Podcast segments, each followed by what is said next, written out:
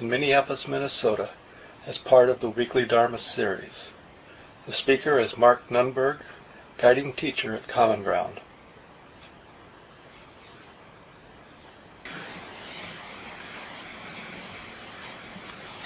Welcome, everyone.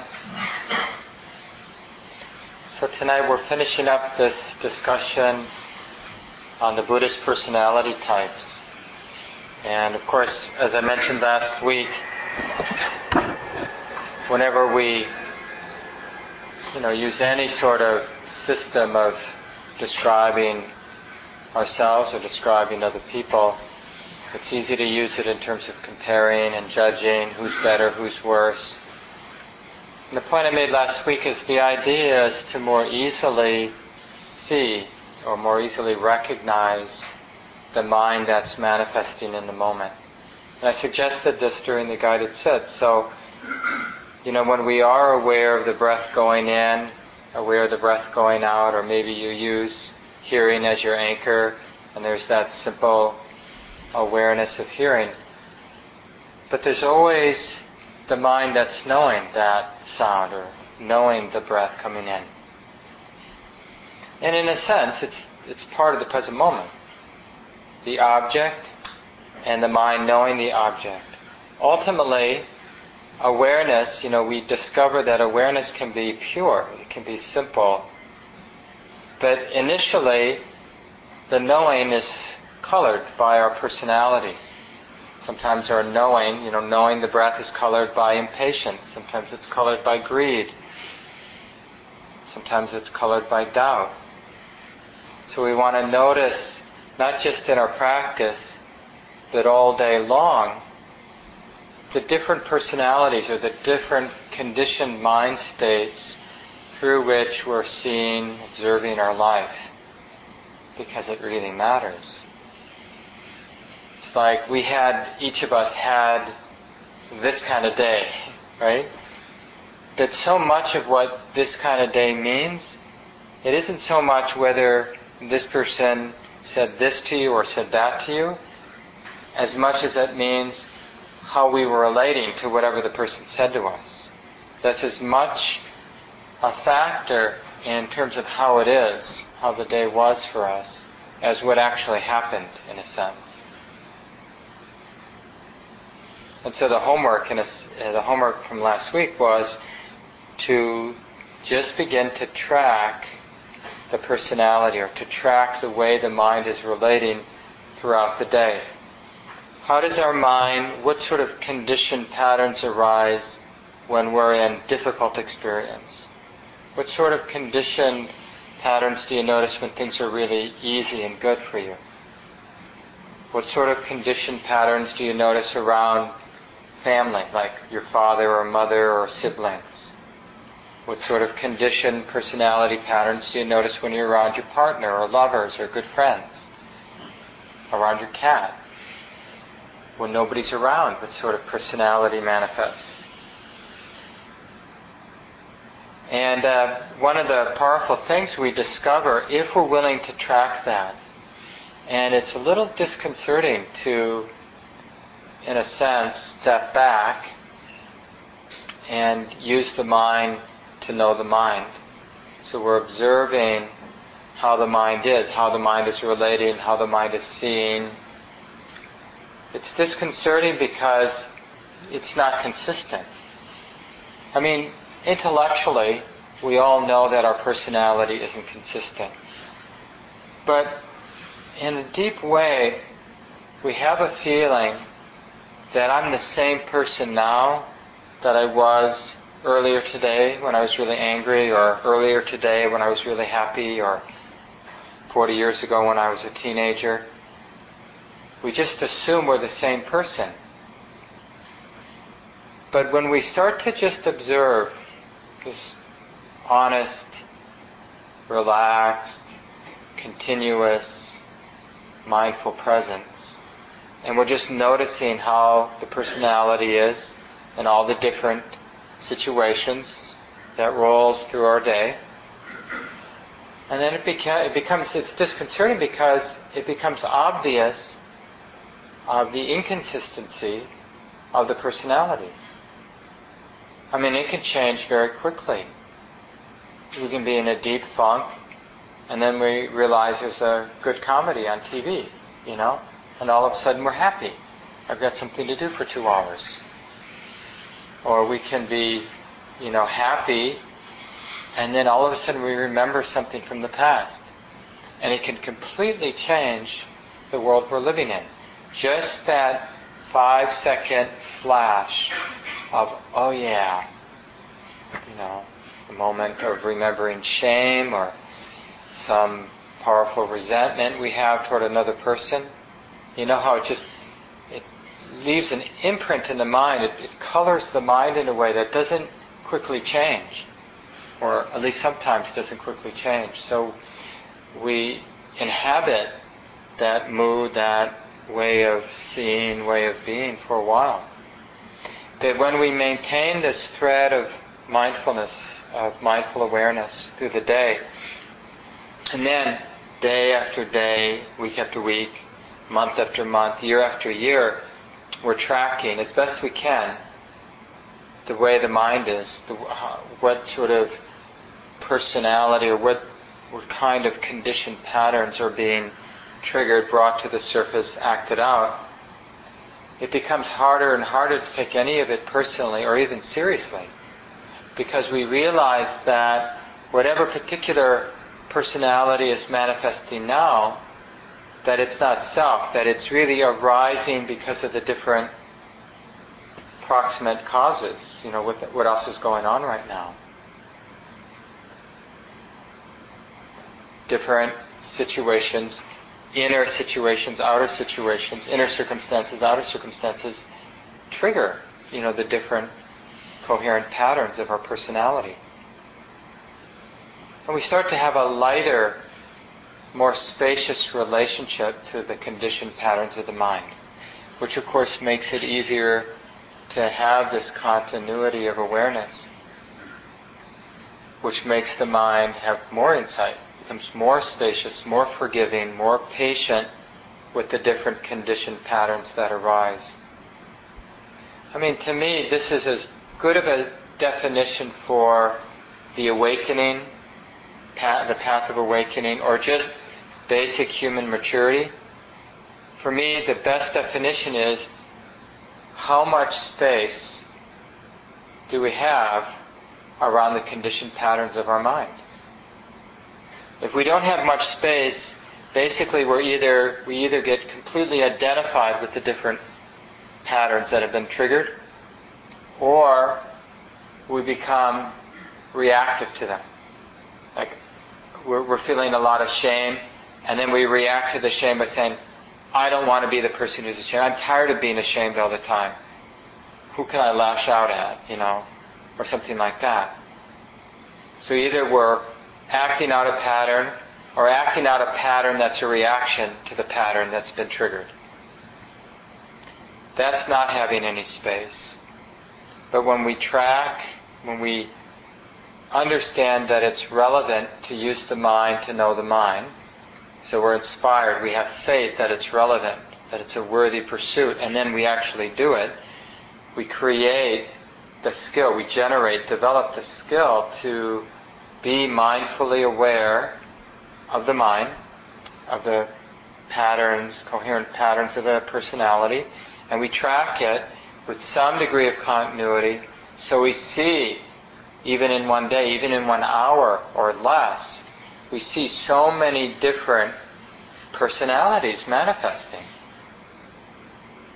You know, we might in one moment notice, oh, this is just like my dad you know, and then the next moment we realize, this is just like my mom used to do, you know, and then another moment, you know, it's like there's these basic patterns, you know, we might identify them with different people, but we we realize we're this collection. That's what's actually happening.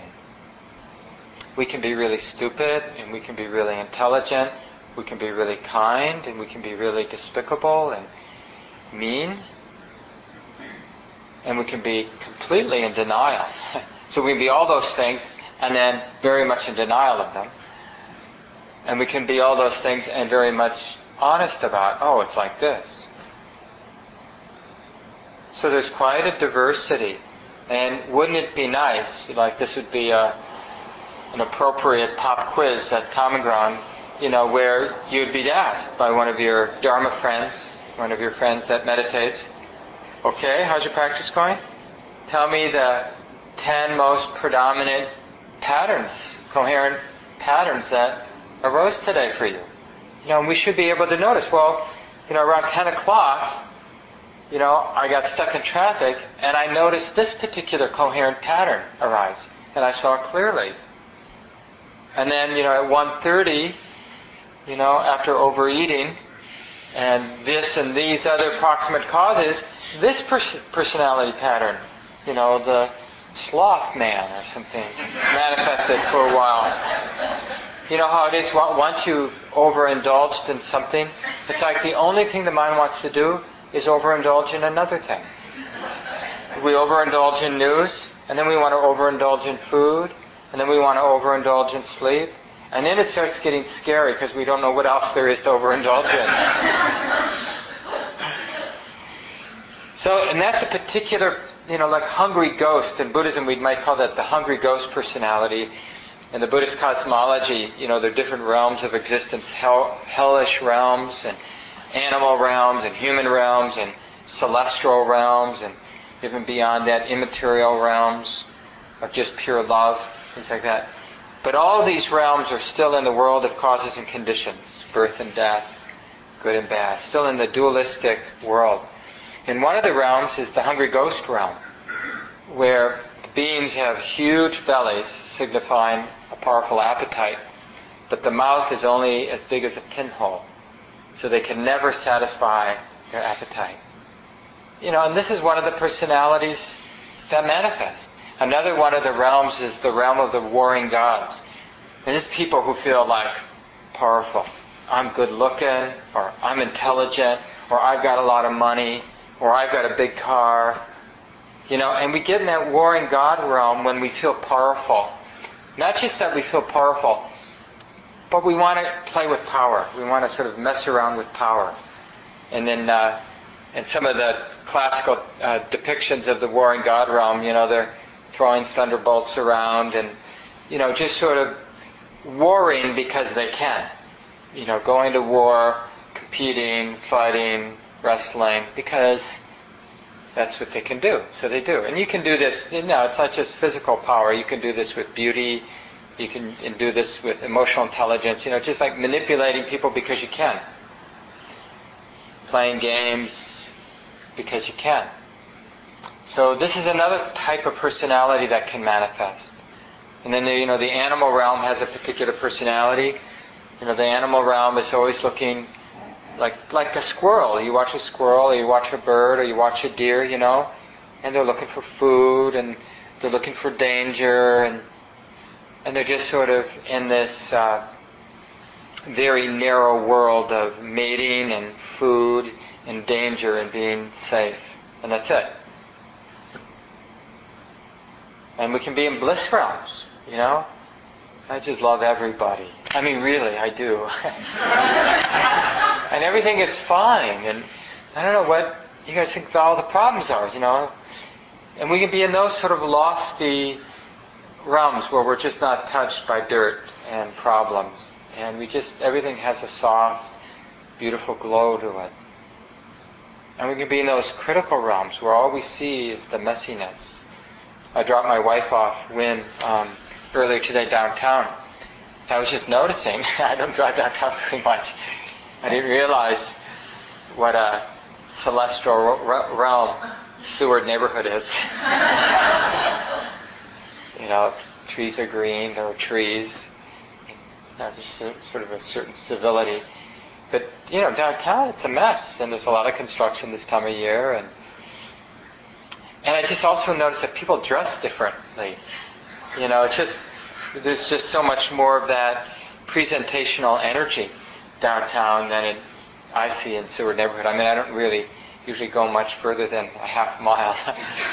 My house is just a little bit away from here, so and the Seward Co-op's close by, and I have the river to take a walk when I have time, and So you, we live in these bubbles, you know, little Deva realm, and then we go to another bubble, and a different personality comes out, you know.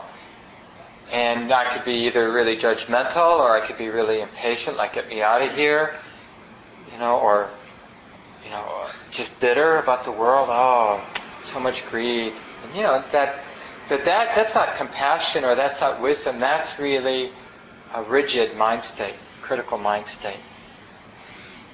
And this is really our task, is to become fluent about the different patterns. And again, not to judge ourselves, but to really create the ground for insight. The insight is we're transforming our relationship to these different co- uh, conditioned patterns of the mind or coherent patterns of the personality. So right now, immediately we get identified. When I'm angry, it's not like an awareness there is anger. It's just a conditioned pattern. No, I'm angry. You know, if I'm greedy, then no, I'm greedy. But the more we track this over and over again, week after week after week, naturally, organically, without anybody having to do anything, it just grows. The sense of spacious, spaciousness or perspective just grows. So if you look back, if you've been practicing for a while, formally, informally, and you look back five years and how much space you had around the different patterns of your personality versus how it is now, do you notice more perspective, more space, more forgiveness, more patience with the different patterns that come up? Less judgment, less shame, less needing to control, it doesn't, I didn't say, do you notice that you don't have those conditioned patterns that you used to have? I mean, maybe some of them do fall away. I think that's, I think that's true. But that's not really, the, the, the path of awakening isn't dependent so much on the old patterns disappearing. It's much more about what the mind does when the pattern arises. Does it get identified and then reinforce the pattern, act it out blindly? As if it's me, the way it is? Or does it maintain this wise perspective, this sense of space? And so even though there's a strong impulse to act out the angry man personality or the greedy man personality or the I'm so stupid personality, but the mind just doesn't pick it up. It sees it, it feels, it can even feel quite strongly the impulse to live out that personality pattern. But it just doesn't go there anymore. It just knows better. And it isn't even so much I'm restraining myself from being that person, from acting out that way. It's the wisdom, it's the understanding that this is just conditioning. This is just habit energy. It's not self. A lot of people get confused about this whole teaching from the Buddha on anatta, the not self characteristic or emptiness, sometimes it's referred to. It's really talking about, when we use words like emptiness, we're saying that honestly, directly, when we see, when we open to experience, we don't find a permanent center to whom the experience belongs, to whom uh, you know is responsible for the experience. There is experience that's being known, but we don't find a center. That's an insight. This insight grows naturally. It isn't like some philosophical idea that we have to master. It's, it's mastered by the mind coming into alignment with the way it is. And one of the most important ways to do this is in terms of the personality to become a student of the personality is completely different than being driven by the different personality patterns that have been imprinted on the mind. The more just observing the mind itself is weakening our identification, the mind's identification with the conditioned patterns. And it's just, we have to be so forgiving because it makes so much sense. It's so unavoidable, unavoidable that we have these conditioned patterns. there's nobody to blame. It just comes with having a mind and a body. This life, given how it is, given how we're raised, we have conditioning. From the Theravada Buddhist point of view, if you didn't have any conditioning, you wouldn't have taken birth. Right? We need sort of this leftover momentum, I guess you'd say, to take birth like we do.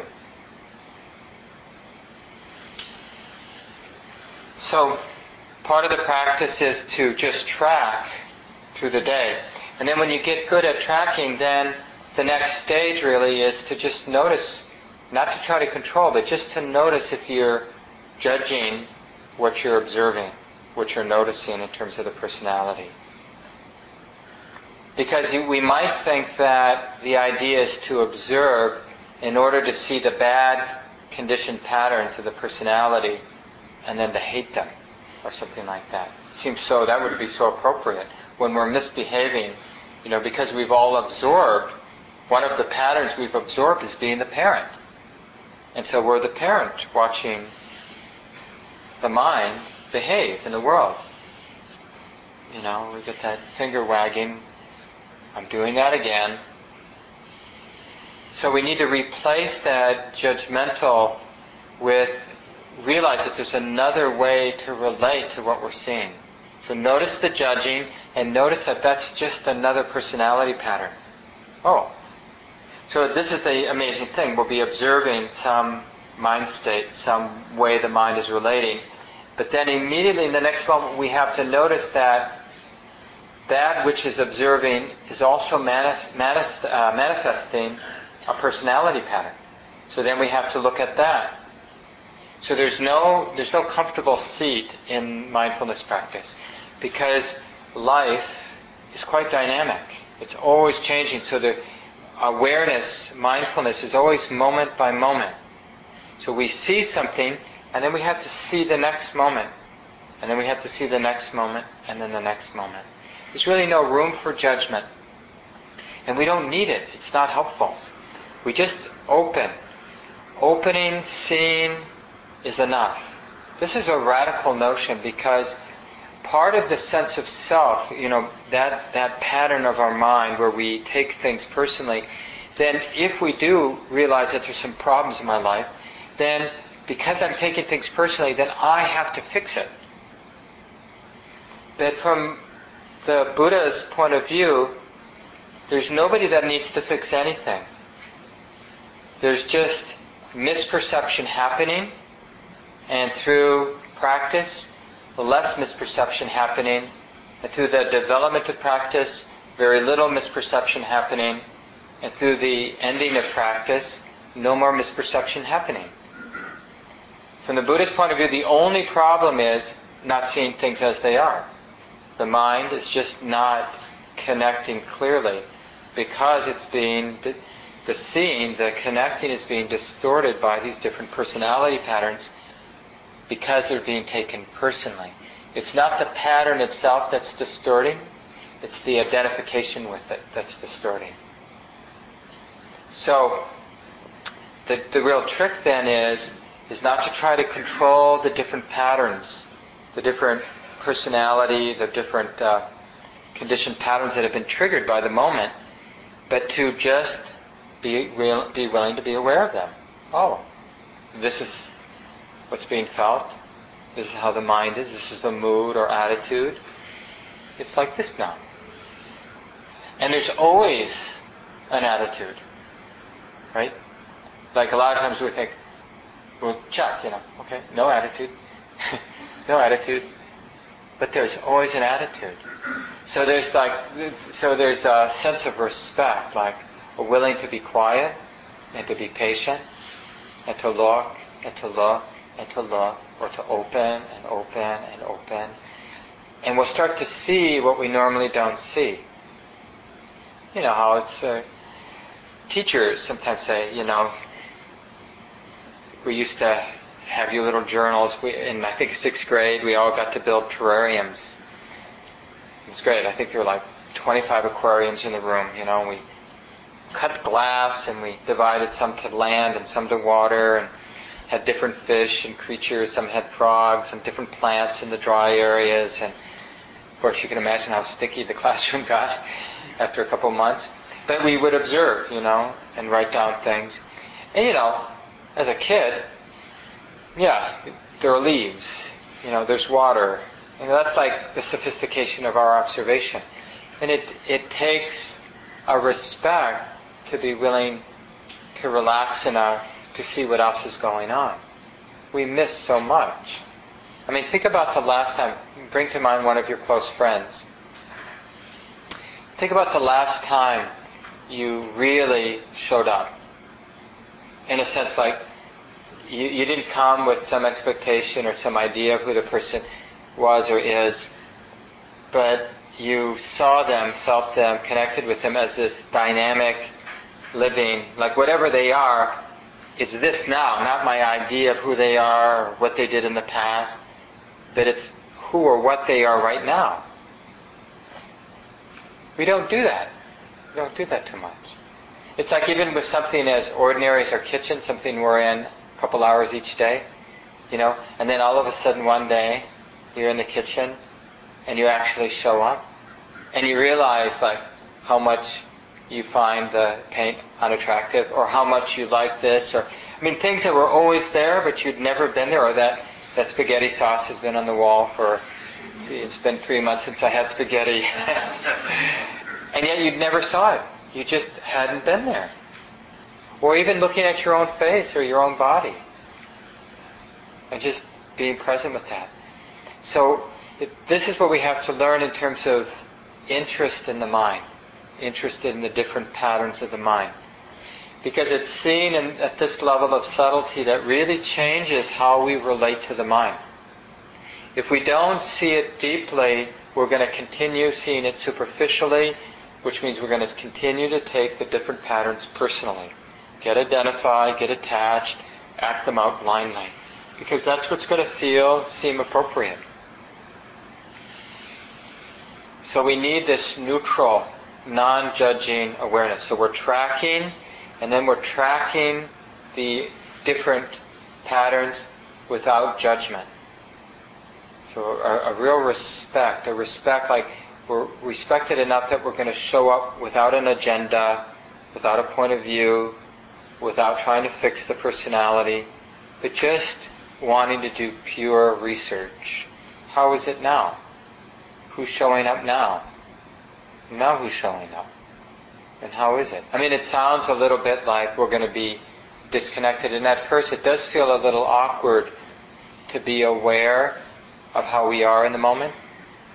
But that's only initially. After a while, it becomes quite fluent. Doesn't seem, you know, it's like uh, if somebody said, okay, when you drive home tonight, I want you to be aware of driving home. And we actually might become a worse driver initially you know, like that that task to be aware of what, when we're driving and what we're doing when we're driving might seem like th- throw us off our groove. But actually, it only helps ultimately. We just don't know how to do it, so it's awkward at first. Because that quiet presence doesn't have to stop or gum up anything.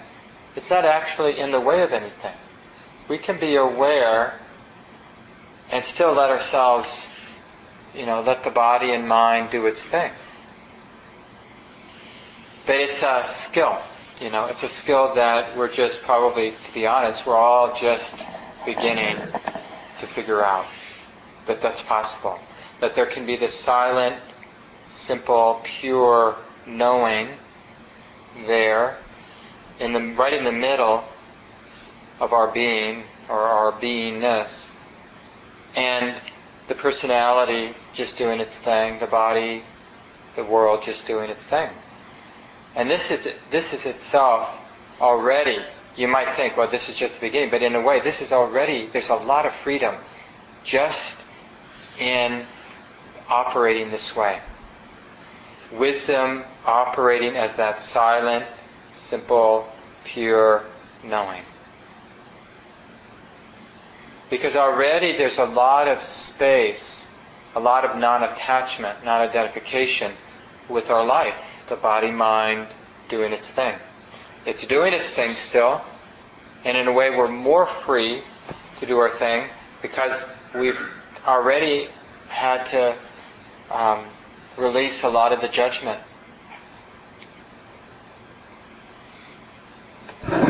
And so that's one of the things to notice in this practice of observing the mind and in particular the different personality patterns.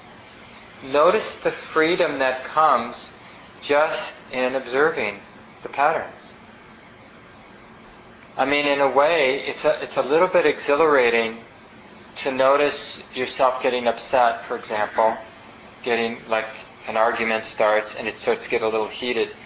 And because you're practicing, there's that simple, silent presence, knowing that there's this interaction, knowing that it's getting heated up, knowing that, you know, the mind's in this struggle, trying to convince this person or trying to win the argument or feeling put upon by the other person's trying to win the argument. And there's a, it's a, it's an exhilarating experience because when things heat up like that, there's a lot of energy. But normally we're so tied up in knots, identified, we don't notice how alive life is.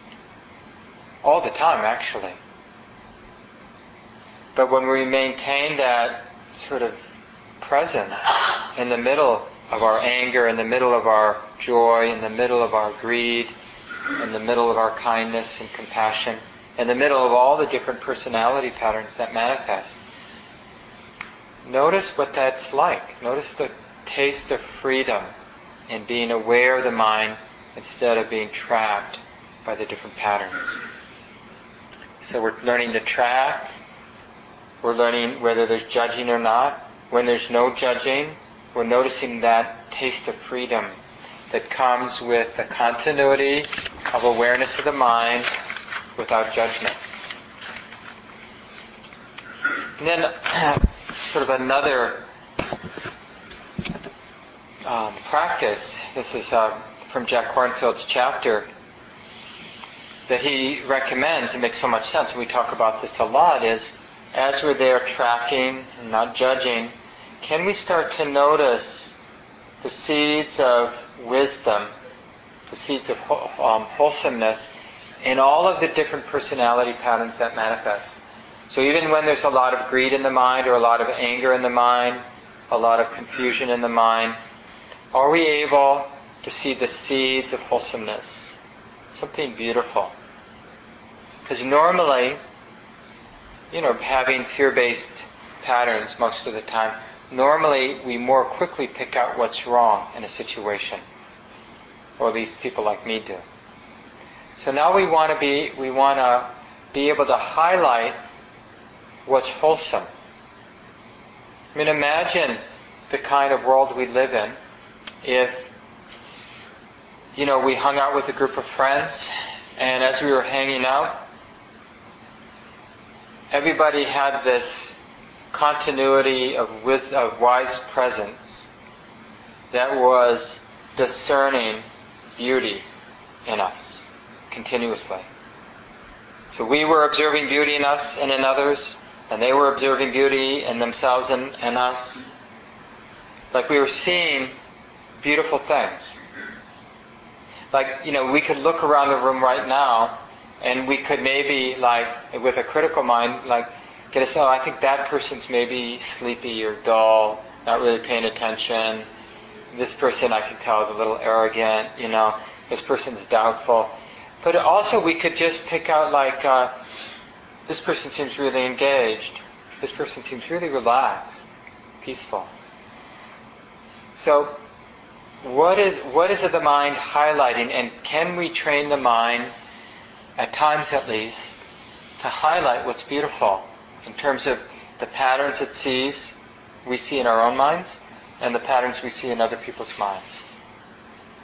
Now this is challenging for people with more aversive personalities, but it's powerfully transforming. And it really, it not only changes our own sort of inner environment, but it changes the environment that we're around and it's contagious. Just like being critical is contagious. You know, if we're around a lot of critical people, we tend to become critical. I mean, initially we might just pick up like, well, maybe I am bad. Maybe I am doing something wrong. you know, but we just tend to vibrate together. And if people are in that uh, place of being able to pick out, even if it's just a little seed that hasn't really bloomed much, flowered much, something beautiful, it's actually a way of watering the wholesome qualities, the wholesome patterns.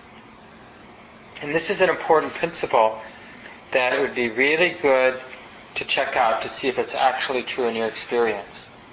So when you notice an afflictive pattern present in your mind, and then you bring that quiet, pure, simple presence, you're aware of it, not judging it, not trying to get rid of it or control it, but just interested in understanding it as it actually is in the moment.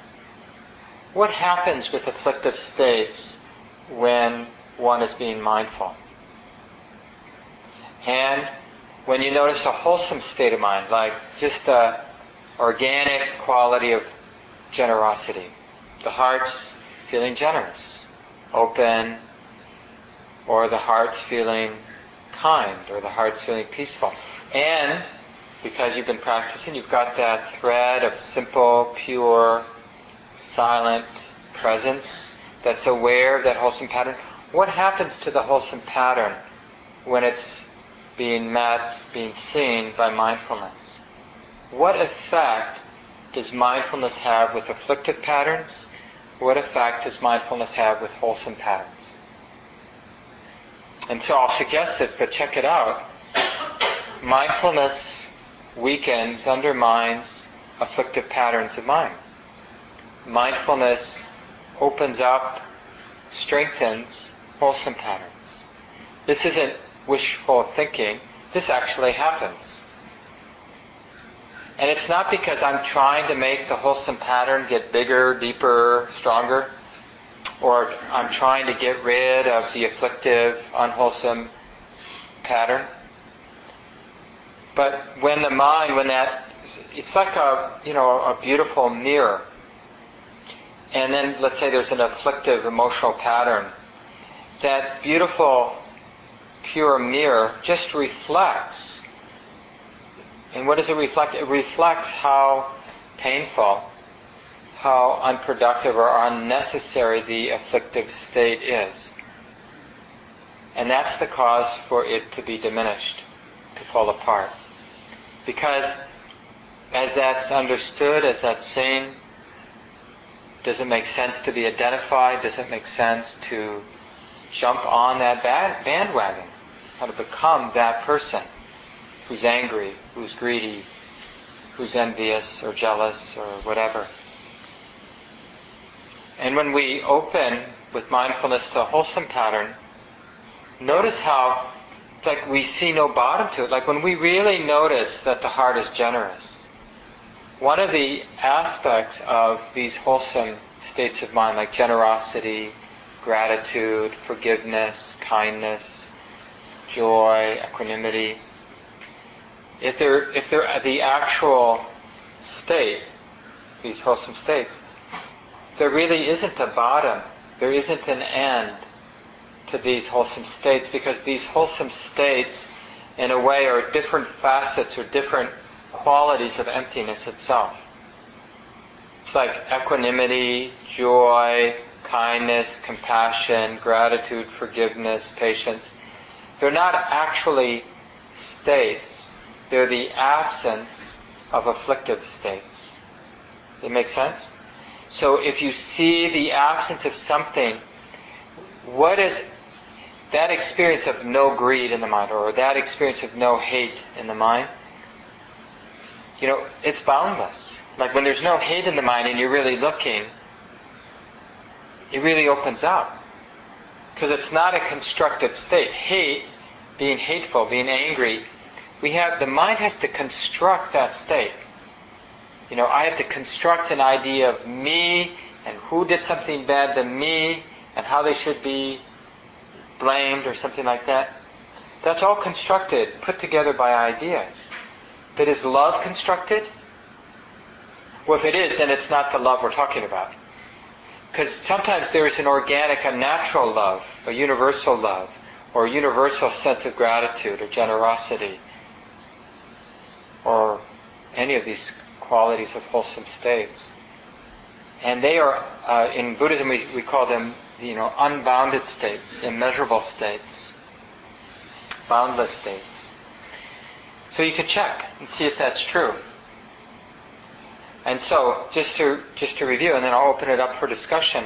So we're we're committing to tracking as best we can continuity through the day of the different conditioned personality patterns that are manifesting at that moment.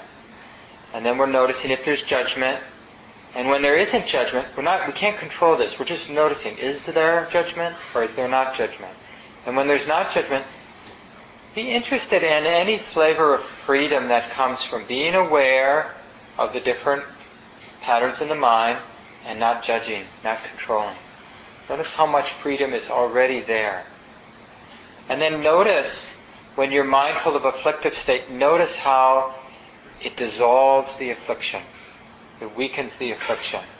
And notice how it strengthens wholesome states of mind.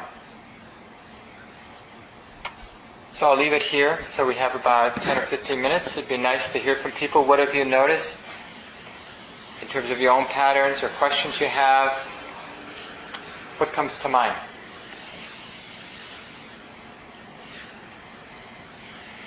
Learn anything about your personality in the last 30, 40, 50, 60 years?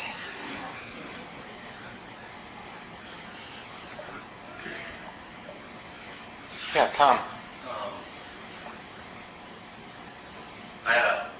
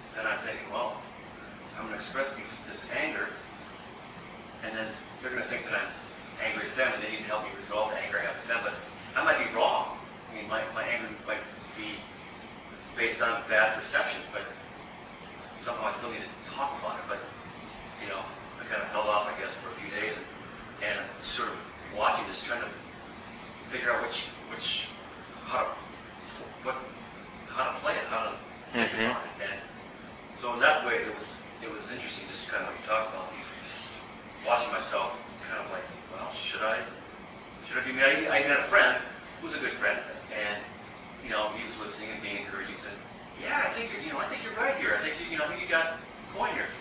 And I'm like, well, maybe, but I don't, you know, I, I, I just didn't really trust. You know, did I really do it? Do I really have a point? Yeah. Do I really need to hold on to this point? Is it important that I make this point and be heard, my point be heard, or just kind of wait and now it's better?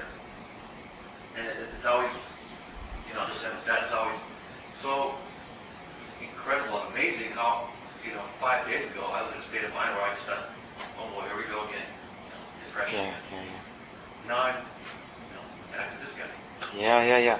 Well, you said a lot of really important things, Tom. But just the last thing you said, let me start there, which is, I mean, this is a powerful teaching. When we start investing more and more in mindful presence, one of the, the insights we have is how many problems go away without us having to do anything about them. Even though in the middle of it, it felt we felt so compelled, so certain, at least in moments, that this absolutely has to be addressed. And and it's not like you had that as a strategy, and I don't think we should have it as a strategy necessarily that we'll just wait and this will go away. Because we're not waiting. We're not being passive. We're actively trying to show up and be aware of how it is. So it's not about being passive. And if there's something that needs to be done, it's going to happen because we're not stopping ourselves from doing anything either. We're just saying, I'm investing in being mindful, being aware, that quiet, clear, even presence with whatever's going on. Whether I'm talking to that person or deciding not to talk to that person, that's not that's not about the practice. The practice is are we aware of what's going on? Are we present with what's going on? And the interesting thing is because we have this new commitment now to be mindful, there is often, you know, uh, we have a greater tolerance for wishy-washiness, not knowing, you know, swinging back and forth, because the mindfulness prevents, it sort of uh, gives us a little bit more resiliency from identification. Generally, our action comes because something arises, the mind gets identified, and we act it out. But if we're mindful, things arise, but we're not getting identified as often. So they arise and they go, and something else arises and goes. Arises and goes. So it feels like we're being wishy-washy, you know. But we haven't. I never said tonight, don't let yourself act out any of these emotional patterns, did I? I never said that. It would be in, it wouldn't be incorrect to say that. At least at this, you're talking about practices we did tonight. We're just observing. Right? You see things come and go. You see the wishy-washiness, but then you realize, oh my God, that turned out to be pretty skillful. You know, hanging in there and not doing whatever I was inclined to do, that was pretty, pretty good of me. Not to, you know, like you might feel like, oh, I got through that okay. So that that's one interesting thing about that. That uh, that it it uh, we often feel that wishy-washiness is an inappropriate strategy for life, and that action, like we value action more than knowing that we don't know. But even though knowing that we don't know, we might have so much more clarity, honest clarity with that than thinking that we do know. I should do this, I should do that, or whatever it might be. So anyway, I, I wanted to make that point because I think it's really important. And and also just to remember, you know, this goes back to what you said earlier, Tom, and it's related to what I just said the point isn't to figure out what you should do about what you're feeling, what you're seeing, under the influence of that pattern. I'm not saying it doesn't matter. It does matter whether you act out the anger, or it does matter if you keep avoiding saying what needs to be said because you're afraid of making a mess. You know, life is every situation in life. It's really capable. Uh, we're capable of making a mess of things, and we're also capable of avoiding some of the messes. And sometimes we can't avoid the mess no matter how skillful or competent we might be. But practice is more about learning about the mind than it is about getting through life without making mistakes. So we may make a mistake, but we want to be aware of the mind that's seeing, the mind that's doing. We want to be aware of that pattern, regardless of whether we're making a mistake right now or not a mistake. We want to be aware. Because what we're doing is we're transforming our relationship to both skillful and unskillful states of mind. Right? We're transforming our relationship to the personality itself, whether it's skillful or not. You could have the most skillful personality and you'd still have to do this practice. And it's not necessarily, you know, easier for people with skillful personalities, you know, more skill at negotiating life than people who don't have skill. People who don't have skill have more incentive to do this practice. People who are really skillful in life, and things just fall into, you know, just they know how to make friends, they know how to get along. They have less incentive because they think being a personality is working pretty good. Why, why do I need to investigate what this is all about? Other thoughts? Yeah, Spruce. Yeah, I had something happen a couple days ago, which I hadn't really looked at the personality types till tonight. I basically, I had a disagreement with a friend, which I don't have a lot. And looking back on it, because I told you that a really personality type, it really was about that I just wanted my own life. I just, you know, there was something I wanted to happen in a certain way. And it wasn't feeling good. And I went outside to cut the grass, and I thought about it, and I thought, this is interesting. I think I'll just see how it plays out. And then I thought, well, this is feeling really bad. If I just let this play out, this is not going to go someplace where I really would like it to go to. So I, you know, renegotiated things and talked to my friends and everything. And it felt like so much freedom. Because first of all, I was being honest with myself. Like, why would I want to stick with this? Even though I could tell that mm-hmm. it's a really sort of thing. And then I think what happened, I put it in the framework we're talking about tonight, is when I let go and it just was sort of expansion, spaciousness around it, it really was, oh, that skillful state was just blossoming because I had let go of my Yeah, and it, it would be interesting to see if the letting go was supported initially by like uh, feeling that, but not immediately squashing it. Like it's important to let not necessarily to act out the anger, but to let it express itself in the mind. So we really see it because when we really see it, then there's real letting go. But if we try to let go too soon, then it's really that parental pattern operating. Like, oh, that's anger. I, I'm not the angry type. And then it, it doesn't actually drop away. It just is still affecting the mind, but it's sort of below the surface. And, you know, we've got the parent, you know, who thinks I'm, I'm not going to be angry. And then we have the angry, anger going, oh yeah? You know? Because I know, how, you know, and that's, this is how we get so crazy. Because we're trying to control. So when we're angry, the best thing is, if we can, you know, yes, it is skillful not to act it out, but it isn't skillful to repress it. So to let the anger bloom in the space of the mind, in awareness. Oh, because then we really see it. We really see how destructive it is. The heart lets go. No parent needs to be there because it's the seeing how destructive it is that causes the letting go of it. How it, how hurtful, like it hurts us. I think the Buddha has an image, or somewhere in the tradition there's the image. You know, if you want to hurt somebody with your anger, first you have to pick up the red hot, you know, ball, or ball, metal ball. You have to pick it up. Well, who gets burnt first? You do. You know, and you may not even hit the person. but for sure, you're going to get burnt pretty badly. Yeah, and then we might have to end here. Mike, so I just want to kind of piggyback on my experience today. I was out, going for a bike ride, noticed my neighbor got cigarette butts all over the place and it started it. And then that cranky, self-righteous, and I was mad at the traffic lights, mad at traffic, and mad that buses existed, and mad that people existed, and every construction everywhere I turned, and the city of St. Helens that I've ever needed, every street I turned on, they must have conspired to my bike ride. And, Yeah. You know, and I was really aware that it was happening. It was the same thing. I Good. to see how this blooms. Yeah. But then on top of it was then the, the misery that it caused.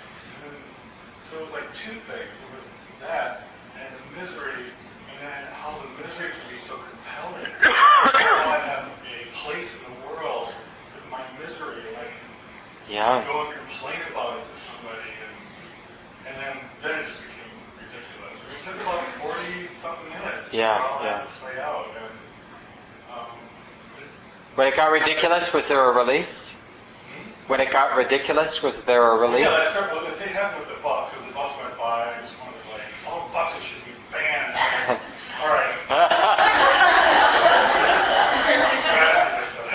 yeah. But, but, but but it was. I mean, it is totally ridiculous. But the, there was an insight there because you didn't squash it and you you gave you trusted it enough to let it play itself out. It wasn't you weren't harming anyone.